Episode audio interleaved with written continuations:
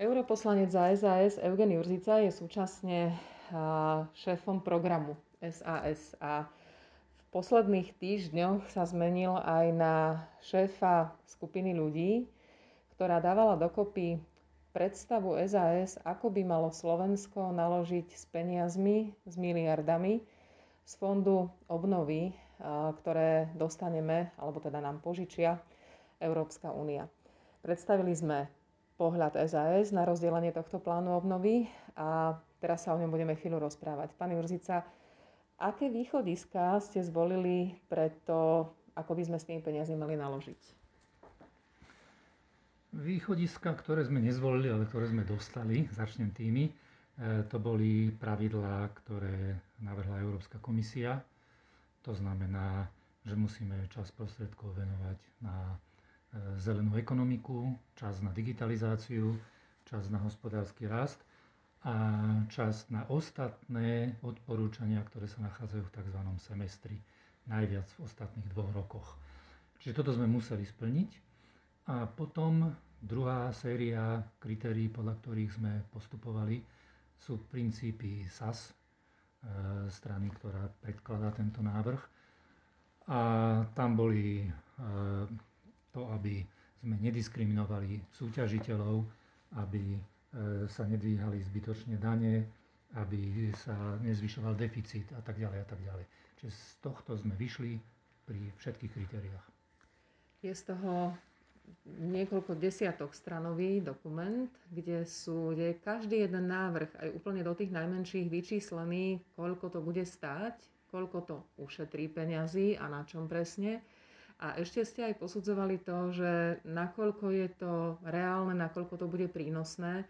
Je to úplne, že ako keby do posledného špendlíka prepracovaná e, veľmi rozsiahla reforma, ktorá prináša úplne že konkrétne návrhy. A návrhy na aj veľké, aj menšie veci. Čo z toho vy tak považujete za najpodstatnejšie, respektíve čo sa budete snažiť fakt presvedčiť partnerov, aby sme určite, určite nechali v tom finálnom pláne, ktorý sa bude týkať celého Slovenska? Ja myslím, že také realistické je, sú, sú rekonštrukcie budov tak, aby určite ušetrili veľa energie, aby sa to uplatilo. Máme to tak popísané, že ak sa do tohto investuje, tak sa to určite Slovensku vráti, tie peniaze. E, a, a je tam ešte niekoľko takýchto e, opatrení, ktoré, ktoré považujem za také, ktoré majú veľkú šancu prejsť. Teda? A, a, a teda to, to je napríklad rekonštrukcia škôl alebo nemocníc. A, a potom sú tam také, ktoré sú moja srdcovka, by som povedal, a ktoré možno, že neprejdú, alebo nie, že neprejdú, za ktoré tiež treba zabojovať, ale možno, že tá šanca nie je taká vysoká ako, e, ako u tých, ktoré som spomenul, a to je napríklad e, to, aby sme e, bojovali proti klimatickým zmenám takým spôsobom, že si vyberieme v súťaži tie opatrenia, ktoré znižujú emisie skleníkových plynov o jednu tonu čo najlacnejšie. Tí, ktorí dokážu tú jednu tonu CO2 prepočítaného, lebo to nie je len CO2, ako sa to často hovorí, tak skleníkových plynov, tí, ktorí dokážu teda znížiť e, ten objem skleníkových plynov o jednu tonu CO2 najlacnejšie, tí tie peniaze dostanú. Tak, aby sme nedávali do, e, do ochrany životného prostredia zbytočne veľa peňazí, ale presne toľko, koľko treba, aby sme plnili záväzky, ktoré máme v rámci EÚ. Dostal sa tam aj odvodový bonus, čo je taká výkladná skriňa Sasky už veľa rokov, ale je to tak náročná reforma aj na vysvetlenie, aj na vypočítanie, že zatiaľ nemala veľa šanci na prijatie. Je tam teraz preto, že je to SAS, alebo preto, že fakt si myslíme, že by sa to mohlo podariť presadiť? No nepochybne je to aj preto, že je to SAS. A súčasne ale platí, že e, viacero ľudí, ktorí vyjednávali v e, komisii, tak, e, tak hovorí, že možno, že odvodové zmeny by sa dali urobiť. Aj v koalícii cítim určitý konsenzus, že tam by sa nejaké zmeny dali urobiť. A súčasne sme ten odvodový bonus navrhli v nie, nie obrovskej verzii, ale v takej skôr konzervatívnej, e, tak aby to malo šancu prejsť. Čiže podľa mňa tam tá šanca je.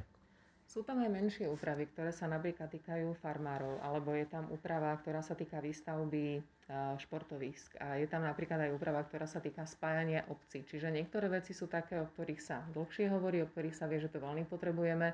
A niektoré sú pomerne nové, o ktorých sme doteraz až tak veľa nehovorili. Budú to náročné rokovania, ktoré nás čakajú a čo budeme považovať za možno úspech. No ťažko povedať. Samozrejme, že, že e, úspech by bol, keby e, celý ten program SAS bol prijatý, e, ale, ale sme realisti, takže osobitne pri tých bodoch, ktoré sú podobné viacerých strán, tak, tak tam sa bude kompromis ľahšie hľadať a, a budeme považovať za úspech, aj keď bude prevzatý nejaký bod od inej E, strany. A potom by bol úspech, e, keby sa tam nedostali veci, ktoré by tam nemali byť, ale zatiaľ e, ja si ani nepamätám, že by niekto prichádzal s niečím, čo, čo ozaj, že by nemohlo v žiadnom prípade prejsť. Skúsme ešte možno povedať, ako to teraz bude vyzerať. Strany predstavili nejaké svoje predstavy, schádza sa komisia, rokuje o tom a máme niekoľko mesiacov na to, aby Slovensko všetky tie návrhy zapracovalo do nejakej ucelenej podoby, predložilo to Európskej komisii. Tak je? Áno, je to tak. Budeme medzi tým ešte, e, respektíve vláda bude rokovať, e, jej experti budú rokovať na, e, na komisii. Komisia a vôbec orgány EÚ si musia ešte E, tiež presne ujasniť, že podľa akých pravidel to celé pôjde. A množstvo iných podmienok musí splniť, napríklad Maďarsko, Polsko musí odblokovať svoje veto no. a tak ďalej a tak ďalej. Čiže e, tých bariér veľa, ale to, to, to podstatné je, že áno, takéto rokovania budú zrejme až do apríla. Ja dúfam, že e, sa do apríla vytvoria aj nejaké koalície členských štátov, ako je napríklad Estonsko a možno so Slovenskom, a budú tlačiť na, na tie najzdravšie možné reformy. No, takže na túto tému sa ešte určite viackrát rozprávať budeme. Zatiaľ ďakujem veľmi pekne a teším sa, že plán obnovy zjavne sa máme na svete. Ďakujem, dovidenia. A ja ďakujem, dovidenia.